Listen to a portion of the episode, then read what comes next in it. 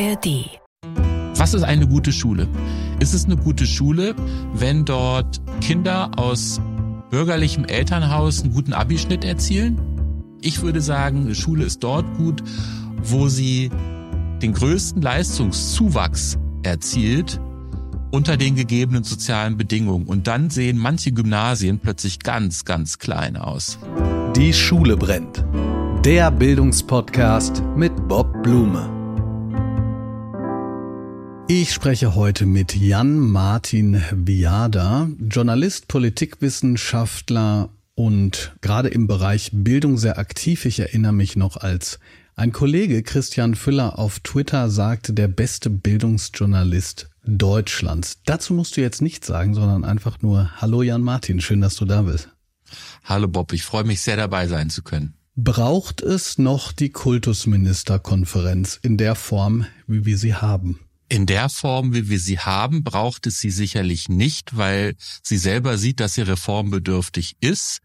Aber ja, es braucht eine Kultusministerkonferenz, die aber gern künftig ein bisschen anders sein darf oder auch ein ganzes Stück anders sein darf, als sie im Augenblick ist. Wir sprechen ja oftmals über die Kultusministerkonferenz beziehungsweise die KMK. Du hast dich auch mit dieser Selbstreflexion, die Sie in Auftrag gegeben haben, beschäftigt. Da würde ich später auch noch mal drauf kommen.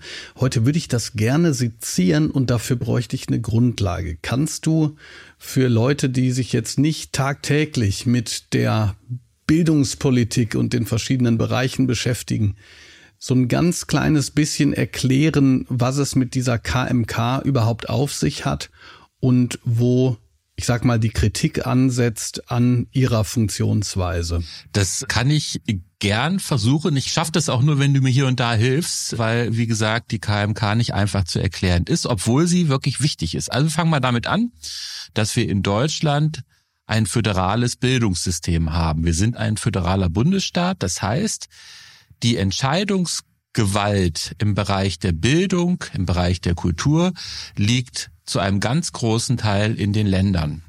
Das heißt, der Bund hat im Verhältnis ganz wenig zu sagen. Wenn das aber nun so ist, haben wir eigentlich in Deutschland eine Kleinstaaterei in der Bildung, weil wir nicht ein Land haben, sondern 16 Länder. Und theoretisch könnte jedes Land in der Bildung machen, was es will. Könnte man ja tun. Dann hätten wir aber ein Problem, damit, dass wir in Deutschland ja auch Freizügigkeit haben wollen. Das heißt, Menschen wollen gerne umziehen von einem Bundesland ins andere. Sie wollen gern studieren gehen in anderen Bundesländern. Sie wollen gern arbeiten. Sie wollen auch, dass die Abschlüsse, die sie gemacht haben, anerkannt werden. Das wiederum fordert, dass diese Abschlüsse vergleichbar sein müssen. Weil sonst würde das eine Bundesland vielleicht sagen, das, was du machst, ist ja nicht mal die Hälfte von dem Wert, was wir machen. Also braucht es zwischen den Bundesländern eine Koordination.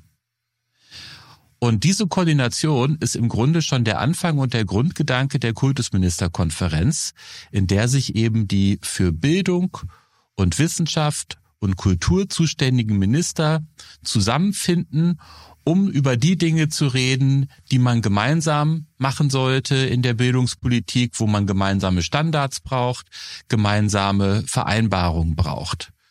Und ich finde, die Idee ist erstmal komplett nachvollziehbar. Sie ist sogar insoweit nachvollziehbar, dass die Kultusministerkonferenz logischerweise nicht nur eine Konferenz von Ministern sein kann, sondern auch sein muss von den Ministerien, die hinter ihnen stehen, weil die Leute, die dort die Arbeit machen, müssen ja miteinander im Gespräch sein und schauen, wo brauchen wir denn ähnliche Standards, wo brauchen wir vergleichbare Abschlüsse und so weiter. Und dann geht natürlich die Krux los. Was heißt denn Einheitlichkeit oder wollen wir Vergleichbarkeit, wollen wir Einheitlichkeit, wollen wir Standardisierung? Was ist eigentlich das Ziel? Wie ähnlich wollen wir sein, wie unterschiedlich müssen wir sein oder umgekehrt? Und an solchen Fragen entscheidet sich und reibt sich dann der Bildungsföderalismus Jahr für Jahr, Jahrzehnt für Jahrzehnt. Und insofern ist es auch oft kein Wunder, dass die Leute sagen, so richtig verstehen wir gar nicht, was da vor sich geht, weil es oftmals wirklich auch extrem kleinteilig sein muss. Wir reden von Tausenden von unterschiedlichen Berufsabschlüssen und Schulabschlüssen und Curricula und was auch immer alles. Es ist einfach unheimlich kleinteilig, unser Bildungssystem. Das Problem ist nur, wenn dann den Verantwortlichen vielleicht irgendwann selbst ein Stück weit die Übersicht verloren geht. Und das wiederum führt dann dazu, dass alle sagen, oh, wir wollen irgendwie, dass der Bund das alles macht. Wozu sollen das die Länder tun? Aber man stelle sich das mal vor. Wenn der Bund das alles machen würde, wäre das unbedingt besser, können wir auch drüber sprechen anschließend. Aber ich habe jetzt hoffentlich so ein bisschen erklären können, wofür es die KMK gibt.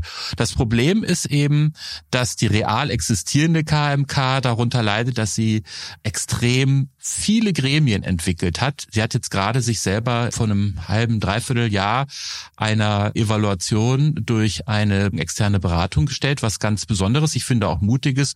Und die hat eben festgestellt, dass es in der KMK 177 unterschiedliche Gremien gibt, an der fast 1300 Einzelpersonen aus den Ministerien der 16 Länder beteiligt sind. Diese 177 Gremien konferieren 600 Mal im Jahr oftmals nebeneinander her, die wissen nichts voneinander vielfach. Dann gibt's übrigens auch 123 AGs, die irgendwann mal eingesetzt worden sind und oftmals sich sogar selber eingesetzt haben, einfach wo irgendwelche Ministerialbeamten gesagt haben, wir sollten mal miteinander ins Gespräch kommen. Und die meinen das alle gut, diese Gremien. Nur wer koordiniert die eigentlich? Und wer guckt denn, was der eine macht, was der andere macht? Und die Kultusministerkonferenz hat ein sogenanntes Sekretariat, das ist die Verwaltung. Wie kann das überhaupt da eine Linie und auch eine Strategie reinbringen? Zumal, wie gesagt, dann wiederum die einzelnen Länder sofort anfangen zu schreien und zu sagen, ah, wir sind aber auch unabhängig und wir wollen nicht, dass alles gleich ist. Das ist das Spannungsfeld. Wie dieses Spannungsfeld in der Praxis aussieht, das zeigt dieser Auszug aus der SWR2 Wissen Folge Wie gerecht sind Abi-Noten? In jedem Bundesland gibt es für Schüler andere Anforderungen. Zum Beispiel regeln die Länder ganz unterschiedlich, welche Pflichtfächer Schülerinnen und Schüler bis zum Abitur belegen müssen. Der Bildungssoziologe Marcel Helbig forscht an der Universität Erfurt und am Wissenschaftszentrum Berlin unter anderem zu Schulsystemen und sozialen Ungleichheiten. Er beobachtet große Unterschiede zwischen den einzelnen Bundesländern. Die Frage, wann beginnt ein Kind mit Englischunterricht, ist nicht mal einheitlich geregelt. Wann beginnt die zweite Fremdsprache? Auch das ist nicht einheitlich geregelt. Wo kann ich äh, Fächer abwählen oder nicht abwählen? Also wenn zum Beispiel man sagen würde, Physik ist ein ziemlich schwieriges Fach, dann habe ich in manchen Bundesländern die Möglichkeit, dieses Fach aus meinen Abiturfächern abzuwählen. In anderen Ländern habe ich diese Chance nicht. Ein weiterer Aspekt, der bei den Vergleichen berücksichtigt werden sollte, in jedem Bundesland setzt sich die Schülerschaft anders zusammen. In manchen Bundesländern gelingt der Übergang von der Grundschule aufs Gymnasium leichter, in anderen gibt es größere Hürden wenn man sich die Prozentzahlen jetzt alleine anschaut, äh, ohne das jetzt wirklich auf die, auf die Prozentangabe genau zu machen, da sind es in Hamburg viel, viel mehr Kinder, die auf ähm, das Gymnasium bzw. gymnasiale Oberstufe etwas später dann über die äh, sogenannte Stadtteilschule kommen, als das zum Beispiel in Bayern der Fall ist. Also in, in Bayern haben wir durchweg deutlich niedrigere Übergangsquoten auf das äh, Gymnasium. Das hat aber nicht unbedingt immer damit zu tun, dass die dann nun härtere Voraussetzungen haben. Nein, es hat oftmals auch was mit sozialer Zusammensetzung zu tun. Also wir haben in Hamburg einfach viel mehr mehr Akademiker, Eltern. Und die wollen dann auch, dass um jeden Preis ihr äh, Kind dann zum, zum Gymnasium kommt und das Abitur schafft. Und das haben wir in Bayern wäre das ganz genauso, nur dass wir da ähm, historisch bedingt, demografisch bedingt nicht so die hohen Akademiker-Elternanteile haben. Vor diesem Hintergrund sei es schwierig, die Noten von Schülern aus unterschiedlichen Bundesländern überhaupt zu vergleichen. Schlussendlich vergleicht man so weit Äpfel und Birnen, dass es äh, jetzt Beispiel Hamburg 50, über 50 Prozent eines Jahrgangs schlussendlich das Abitur machen. Und wenn die jetzt genauso intelligent wären wie die bayerischen Kinder, dann äh, bezieht sich die Abiturprüfung in Bayern auf viel weniger Kinder und dementsprechend auch natürlich auf eine andere Zusammensetzung. Und von daher ist es relativ schwierig überhaupt zu sagen, wer wird da mit wem verglichen, wie vergleichbar ist das Abitur an sich. Und das ist ja auch ein Expertenstreit, ob nun das äh, Abitur insgesamt nun äh, vom Anspruch niedriger oder höher oder was auch immer geworden ist. Genau wegen diesem, wie du es genannt hast, Spannungsfeld gab es auch schon früh Kritik an der KMK. Helmut Schmidt hat zum Beispiel geschrieben, dass diese KMK, die Behörde selber weder im Grundgesetz vorgesehen ist, noch vom Parlament kontrolliert wird. Ich zitiere weiter. Ihre Leistungsfähigkeit ist am besten an dem Rechtschreibwirrwarr zu erkennen. Das ist jetzt natürlich dann ein bisschen Polemik. Es handelt sich nebenbei gesagt um ein Paradebeispiel für die allgemeine Lebenserfahrung, nach der eine einmal geschaffene Bürokratie die Tendenz Tendenz verfolgt, ihre Kompetenzen nach Möglichkeit auszuweiten, jedenfalls aber ihre Existenz zu perpetuieren, also weiterzuführen. Jetzt hast du gerade die externe Evaluation der KMK schon angesprochen. Die wurde damals von Prognos durchgeführt. Und wenn man sich diesen Prognos-Bericht anschaut, da sind ja auch Visualisierungen drin, das sieht ja tatsächlich aus wie ein unglaubliches Chaos, von dem es kein Wunder ist, dass es so wenig steuerbar ist. Gab es an diesem Bericht etwas, was dich am meisten irritiert hat?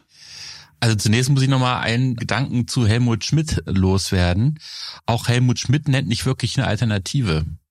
Also solange wir in einem föderalen System leben und leben wollen, solange wir Bundesländer haben, die sich zu einem großen Teil über ihre kulturellen Besonderheiten definieren, werden die nicht ihre Hoheit über Kultur und Bildung abgeben, weil dann hätten sie einen großen Teil ihrer Berechtigungsgrundlage verloren. Solange das so ist, ist es schön, Bashing zu betreiben und auch berechtigt Kritik zu üben, aber dann muss man auch irgendwann mit einer wirklich möglichen und realistischen Alternative kommen. Das sehe ich nicht. Und noch ein weiterer Gedanke, alles richtig, was Prognos festgestellt hat, ich habe das ja auch dann sozusagen öffentlich gemacht, was ja intern war an der Stelle, weil ich das für wichtig hielt auch. Alles wichtig, aber ich möchte gern mal eine entsprechende Untersuchung für die Deutsche Bahn sehen zum Beispiel. Ob die viel besser ausfallen würde, weiß ich nicht. Also das ist jetzt keine Untersuchung, aber in dem Buch Baustellen der Nation wurden die Bahn und die verschiedene Problematiken, die sich auch aus dieser Ausdifferenzierung gibt, ja, finde ich, sehr schön beschrieben was du sagst, finde ich auch richtig. Und ich bin jemand, der die Kultusministerkonferenz schon oft und hart kritisiert hat. Mein Problem ist oftmals gar nicht, dass ich nicht durchaus denke, dass das, was du sagst, richtig ist, dass die was Gutes wollen, sondern dass ich das Gefühl habe, dass die eigentliche Idee der Kooperation, die ja auch schon 20 Jahre besteht. Also mal mit der Ausprägung Wettbewerb um die besten Ideen, mal mehr mit dem Schwerpunkt auf Kooperation nicht so wirklich zu funktionieren scheint. Zumindest habe ich nicht das Gefühl, dass die äh, verschiedenen Länder sagen, wir übernehmen jetzt Ideen, die wunderbar geklappt haben, sondern man hat zumindest als der Empfänger der Information oftmals das Gefühl, nee, da muss jetzt jeder ein eigenes Papier zu KI rausbringen. Jeder ein eigenes Papier zu ähm, Digitalisierungsstrategie. Und da frage ich mich dann schon, ob das nicht effizienter gestaltet werden könnte im Sinne der Bildungspolitik. Mhm es muss effizienter gestaltet werden. Als ich 2004, 5, da war ich bei der Zeit, mit einem Kollegen eine große Übersicht gemacht habe über verschiedene Reformen an den Schulen zu dem Zeitpunkt, habe ich Anrufe bekommen aus Kultusministerien einzelner Länder, ob ich ihnen mal diese Recherche als Ganzes rüberschicken könnte, weil sie endlich mal eine Übersicht darüber hätten, was in anderen Bundesländern läuft. Wo man sich ja dann schon fragt, sag mal, und was macht jetzt nochmal die KMK eigentlich an der Stelle? Die KMK, auch das darf man nicht vergessen, ist älter als die Bundesrepublik. Sie ist vor der Bundesrepublik 48, gegründet worden. genau. Mhm. Ja, weil die Länder älter sind als die Bundesrepublik.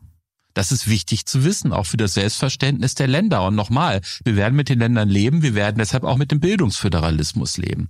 Aber was hat mich am meisten irritiert an dem Prognosgutachten? Das war ja die Frage und dann komme ich gleich zu dem anderen Punkt zurück.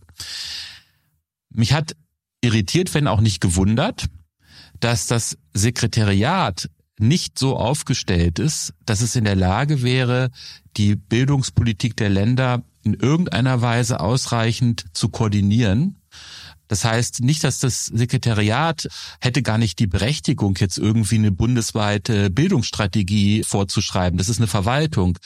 Aber es müsste ja schon so etwas geben, wie ein Teil der KMK, die Strategien entwickelt, vorschlägt, die monitort, die Statistiken vorhält. Das gibt es teilweise in Ansätzen.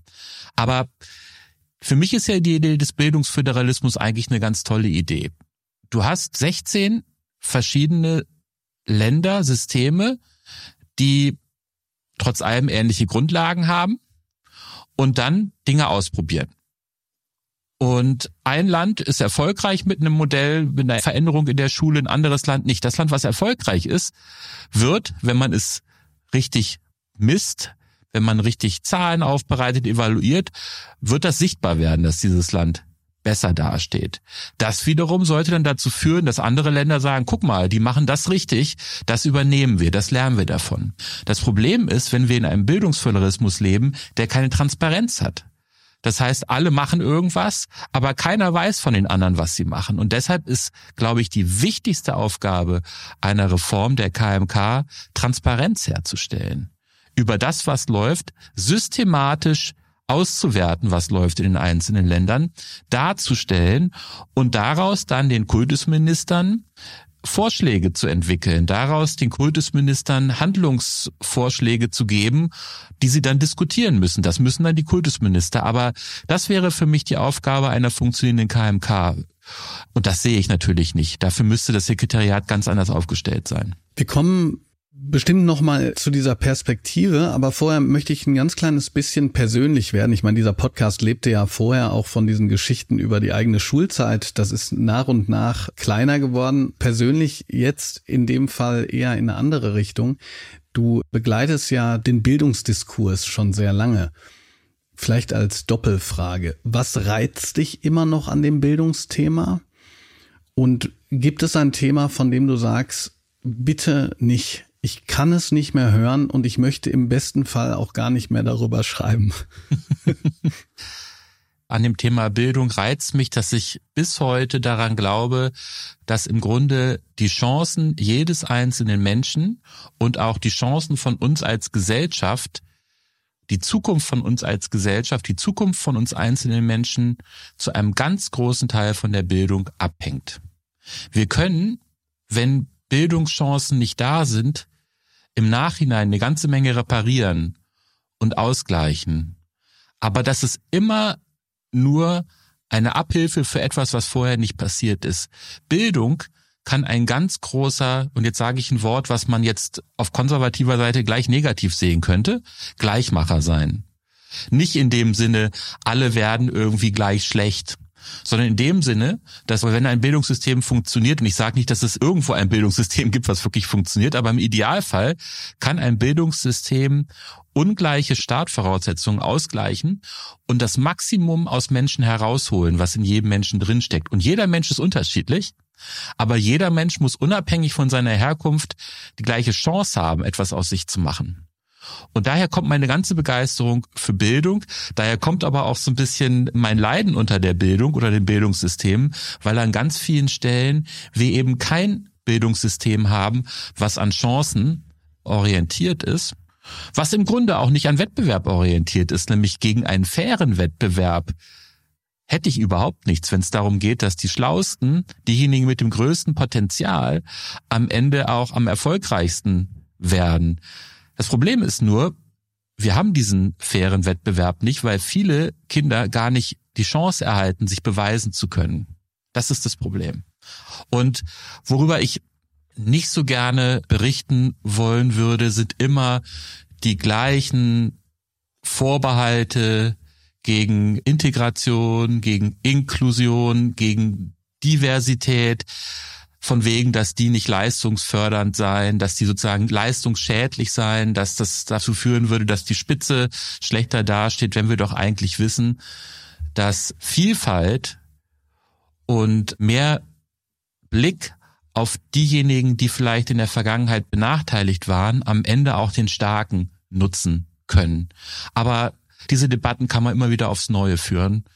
Und natürlich hängt das dann auch ganz viel zusammen. Immer wieder muss man über Geld reden. Das ist auch so ein Thema, da werden wir nie von wegkommen, wo ich auch manchmal denke, wie oft müssen wir eigentlich noch nachweisen, darüber diskutieren, dass Investitionen in Bildung volkswirtschaftlich allein schon, menschlich sowieso, aber volkswirtschaftlich einfach eine super Idee sind. Aber das wird bleiben, bis ich in Rente gehe, dass diese Diskussionen werden bleiben. Die perfekte Überleitung zu den sogenannten Kategorien. Die erste Kategorie lautet nämlich in der Tat Wohin mit dem Geld? Klammer auf, wenn wir noch mehr davon hätten. Klammer zu.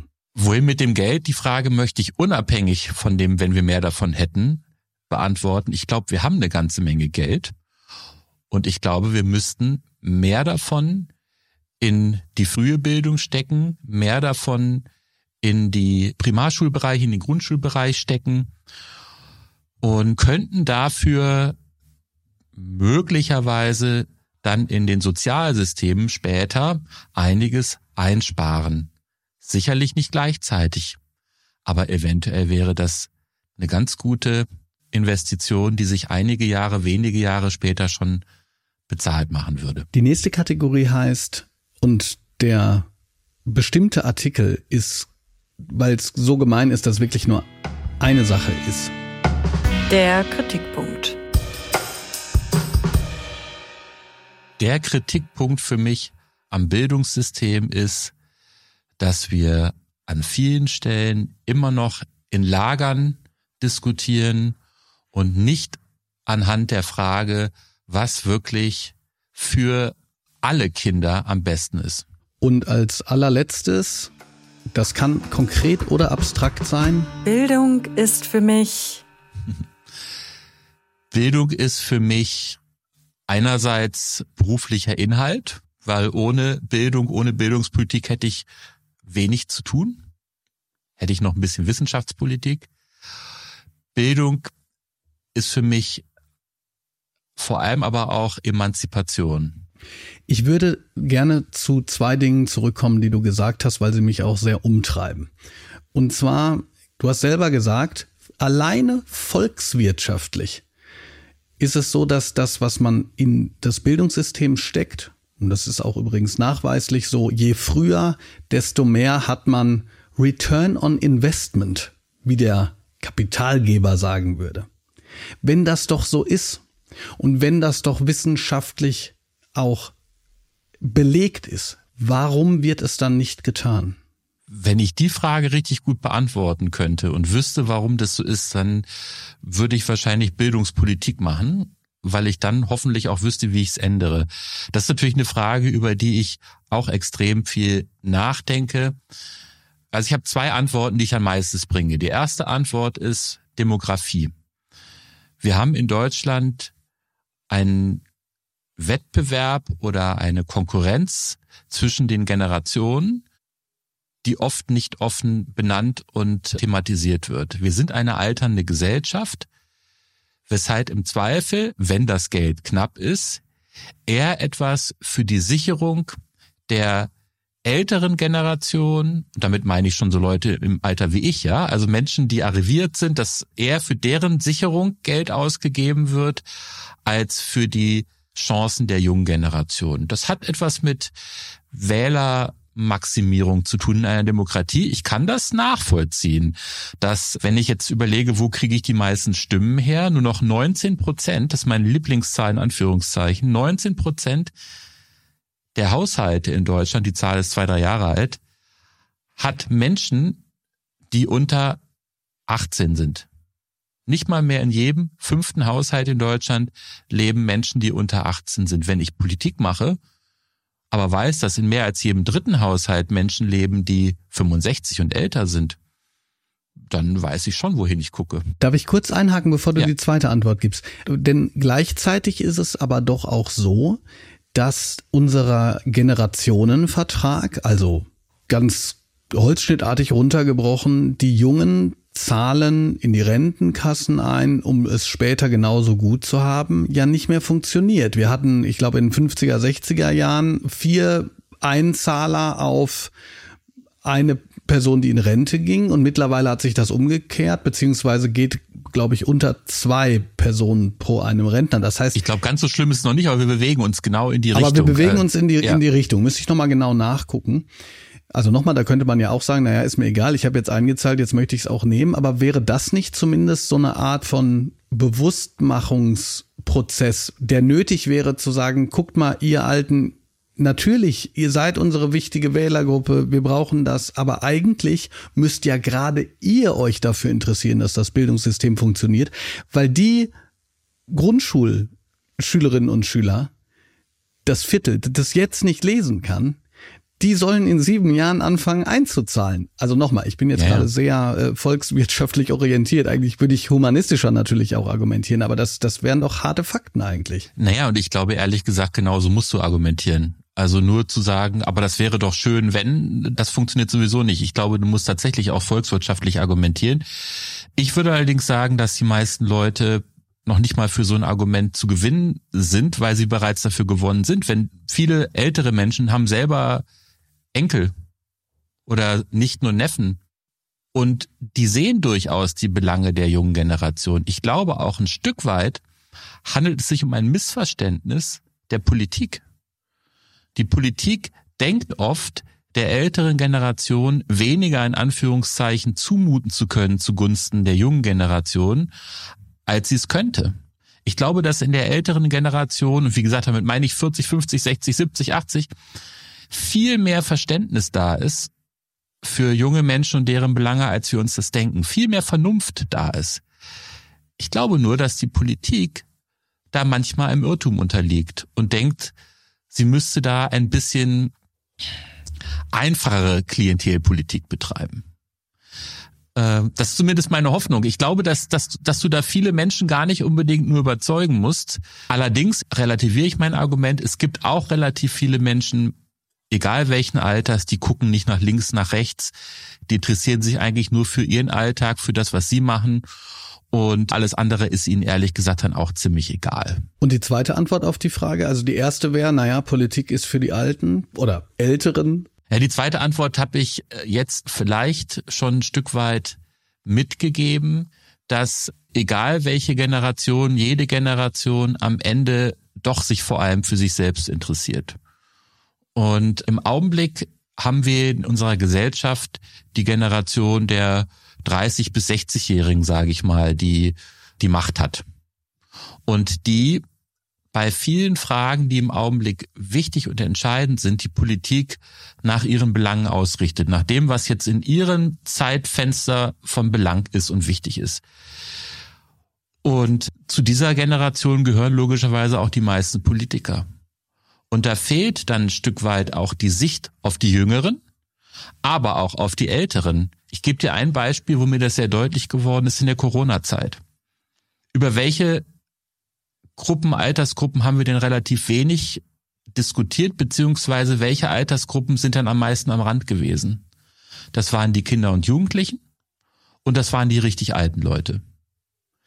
Wenn wir darüber schauen, welche Antworten es da gab, dann war ganz schnell sichtbar, dass so die mittlere Altersgruppe, so zwischen 30 und 60, da kam es vor allem darauf an, dass die relativ schnell wieder ihre Freiheit wieder bekamen. Da war eine große Priorität der Politik drauf.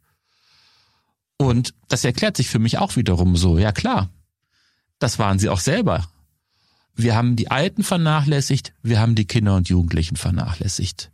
Insofern ist auch oft dieser Gegensatz, der aufgebaut worden ist, die Kinder und Jugendlichen hätten irgendwie zugunsten der ganz Alten zurückgesteckt. Das stimmt noch nicht mal.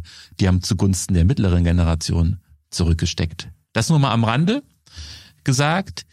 Also es hat auch was zu tun mit der Politik und der Demografie der Politik selbst. Ich würde gerne auf einen zweiten Punkt zurückkommen, weil ich den total wichtig und total vernachlässigt auch finde. Du hast nämlich gesagt, dass wir auch als Gesellschaft uns im Klaren darüber sein müssten, dass in Lerngruppen, in denen zum Beispiel auch Schülerinnen und Schüler sind, die nicht so mitkommen, auch die profitieren, die gut sind und auch die profitieren, die dadurch dann besser werden können.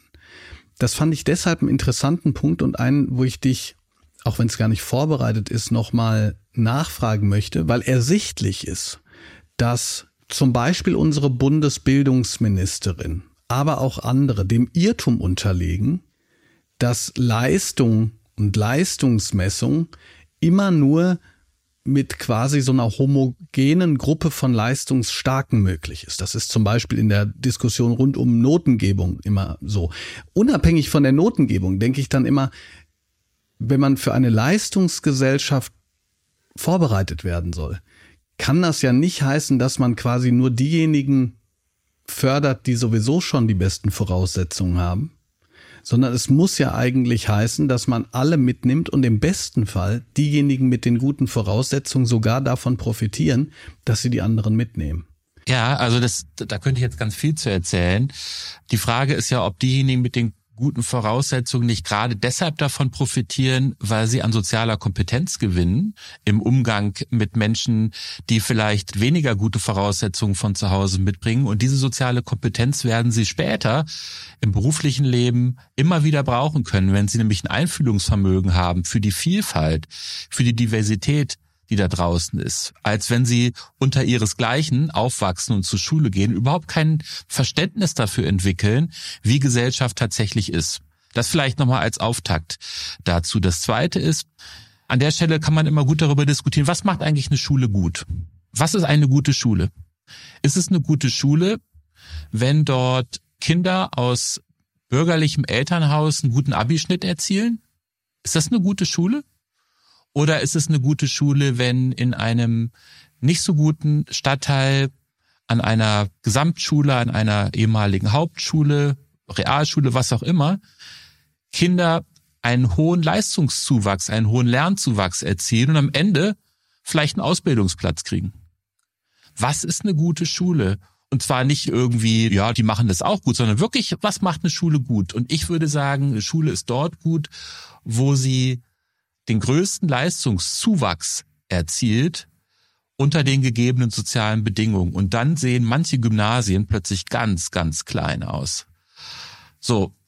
Und ich glaube, das, was die Leistung angeht, auch die Leistung von Schülerinnen und Schülern, die vielleicht es leichter zu Hause haben, die würde profitieren durch die Vielfalt von Perspektiven, die würde profitieren auch durch das Helfen wenn sie Menschen helfen würden, die vielleicht sich schwer tun.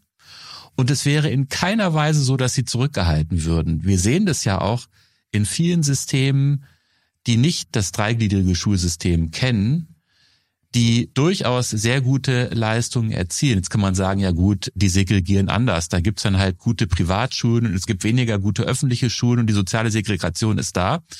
Das stimmt zum Teil. Es gibt aber auch Länder mit einer relativ geringen sozialen Spreizung, mit einem Einheitsschulsystem, wo wir trotzdem natürlich gute und in Anführungszeichen weniger gute SchülerInnen haben und es sehr gut funktioniert in Schulen. Bei uns ist die Bandbreite der gemessenen Leistungsstärke enorm groß.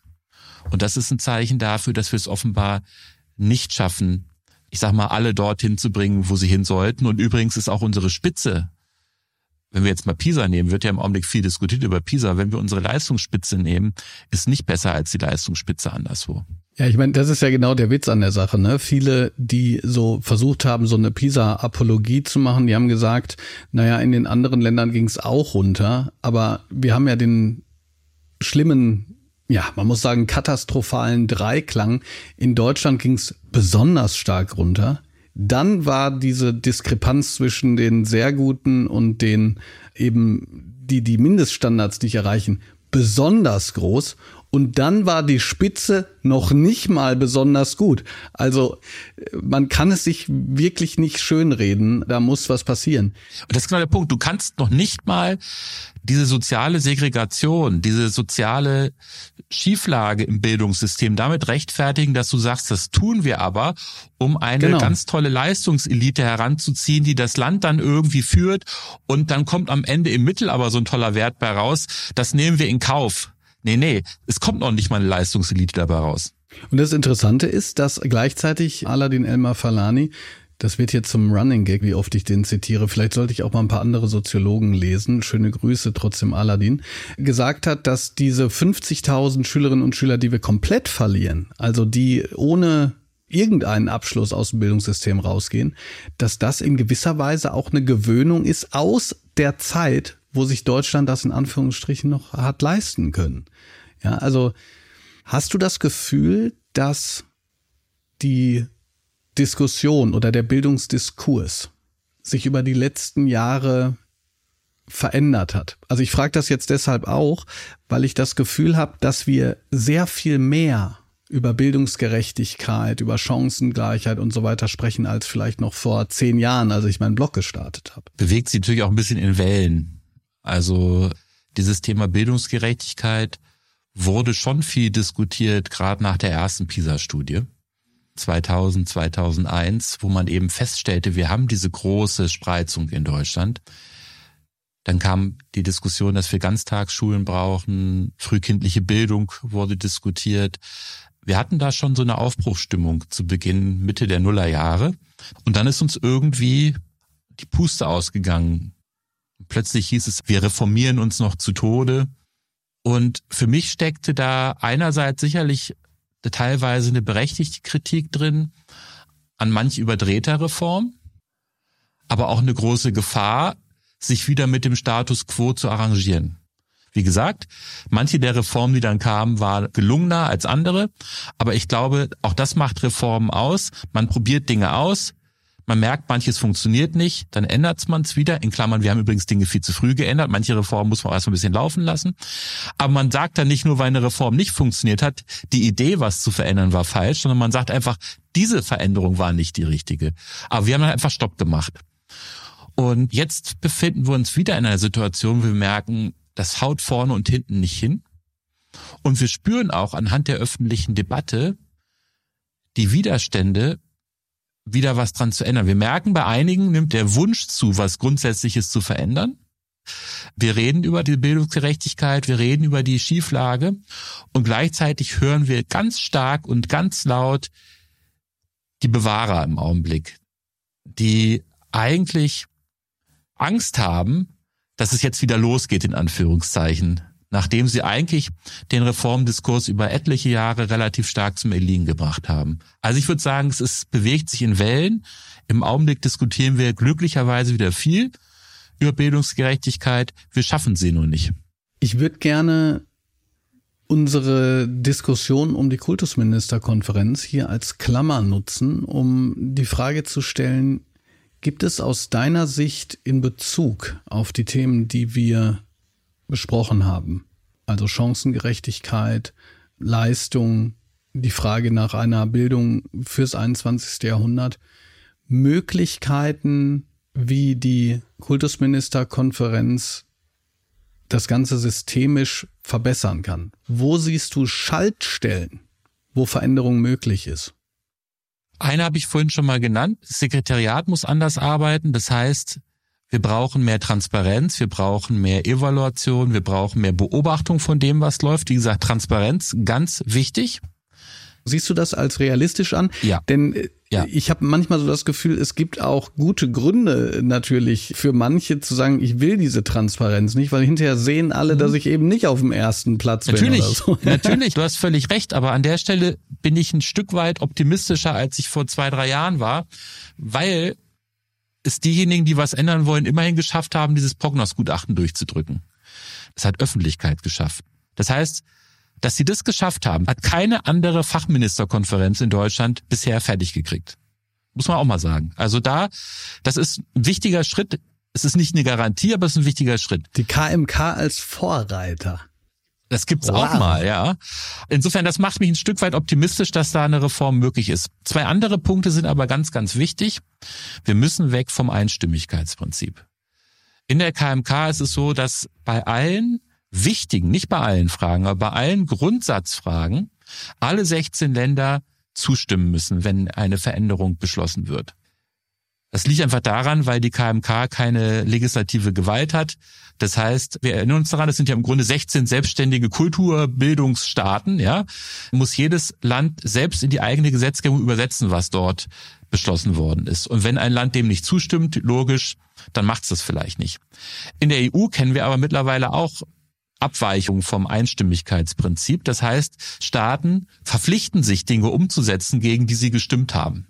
Und das müsste man, sollte man auch in der KMK umsetzen. Aber müsste das im Hinblick auf das Wahljahr 2024 nicht relativ fix passieren, weil ich sehe am Horizont das riesige Problem, dass die KMK noch mehr gestoppt wird von möglichen Bundesländern, die vielleicht bestimmte Projekte nicht mitmachen wollen. Das ist ja die Diskussion im Augenblick. Was passiert, wenn die AfD zum Beispiel in einem Bundesland Regierungsverantwortung bekommt und betrifft natürlich nicht nur die Bildung, aber auch die Bildung, dann anfängt in der KMK zu blockieren. Aber was heißt denn das? Was folgt denn daraus? Daraus folgt doch, dass ich jetzt fix machen muss und dass im Grunde das Gelegenheitsfenster nur noch dieses Jahr da ist. Der KMK-Generalsekretär Michalik sagte beim Neujahrsempfang der KMK, die KMK, wie Sie sie dieses Jahr sehen, wird nächstes Jahr so nicht mehr da sein, es wird eine andere KMK sein. Das ist mutig, dachte ich, aber man setzt sich selber unter Druck, öffentlich unter Druck. Und das ist richtig. Man setzt vieles auf eine Karte jetzt, weil man weiß, es muss in diesem Jahr klappen. Es sagen auch nicht alle, dass man da an die Einstimmigkeit dran müsste. Ich glaube aber, dass man es muss. Wenn man wirklich auch schlagkräftiger werden möchte, muss man auch mal sagen, wenn 13 Länder zustimmen, reicht das. Man muss sicherlich ein vernünftiges Quorum machen. Man kann jetzt nicht sagen, wenn neun Länder zustimmen und sieben dagegen sind, dann ist das so, sondern dass man sagt 13 und wenn drei Stimmen dagegen sind, was auch immer. Das ist das eine. Das zweite ist, warum ist es denn so, dass Journalistinnen und Journalisten gerne, wenn sie über Bildung berichten, bei der Bundesbildungsministerin nach Statements fragen? Weil das so schön einfach ist dann hat man da ein Gesicht, man hat eine Stimme. Obwohl eigentlich an vielen Stellen die gar nicht viel zu sagen hat. Darum brauchen wir auch eine Reform bei der KMK, dass es einen Präsident, eine Präsidentin gibt, die für länger als ein Jahr im Amt ist. Damit die als Gesicht des Bildungsföderalismus wenn man so möchte, satisfaktionsfähig ist mit dem Bund. Das stelle ich mir aber extrem schwer vor. Ich habe gelesen, die Präsidentenfolge ist schon bis 2048 quasi festgezogen. Die ist länger. Die kannst du bis zum Jahr 2800 die ausrechnen. Weil alle 16 Jahre kommt jedes Land dran. Okay. Also insofern, solange es die Bundesrepublik gibt, solange es die Länder gibt und solange die Regel bleibt, wie sie im Augenblick ist, könnte ich dir, wenn ich jetzt ein bisschen rumrechne, sagen, wer im Jahr 2612 KMK-Präsident ist, welches Land. Okay. Aber ich glaube, das bringt ja nichts. Du musst ja überlegen, wie kannst du an der Stelle eine höhere Sichtbarkeit schaffen. Gibt zwei Möglichkeiten. Du könntest sagen, die wechseln nur noch alle drei Jahre.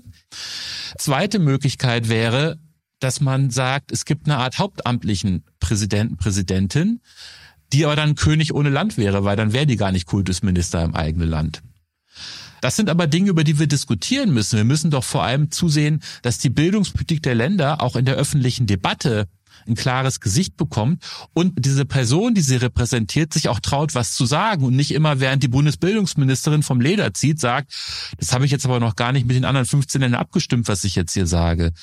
Das gibt heute schon KMK-Präsidentinnen, die sich das trauen und die das auch tun, aber das hängt sehr stark von Persönlichkeiten ab. Wir müssen das Amt anders aufstellen. Das sind zwei Beispiele, also Einstimmigkeit, Mehrstimmigkeit und das Amt der KMK-Präsidentschaft. Jan Martin, die Zeit ist sehr schnell verflogen. Bevor ich dich in den Abend schicke, wollte ich dich noch fragen, wie ich es jetzt am Ende immer mache, ob es ein Angebot, eine Seite oder ein Buch gibt, wo du sagst, das hörst, liest oder konsumierst du selbst, um deinen Blick zu weiten, ich würde, bevor du das machst, ganz kurz auf deinen Blog noch verweisen. Das packen wir auch in die Show Notes. Das ist jmviarda.de.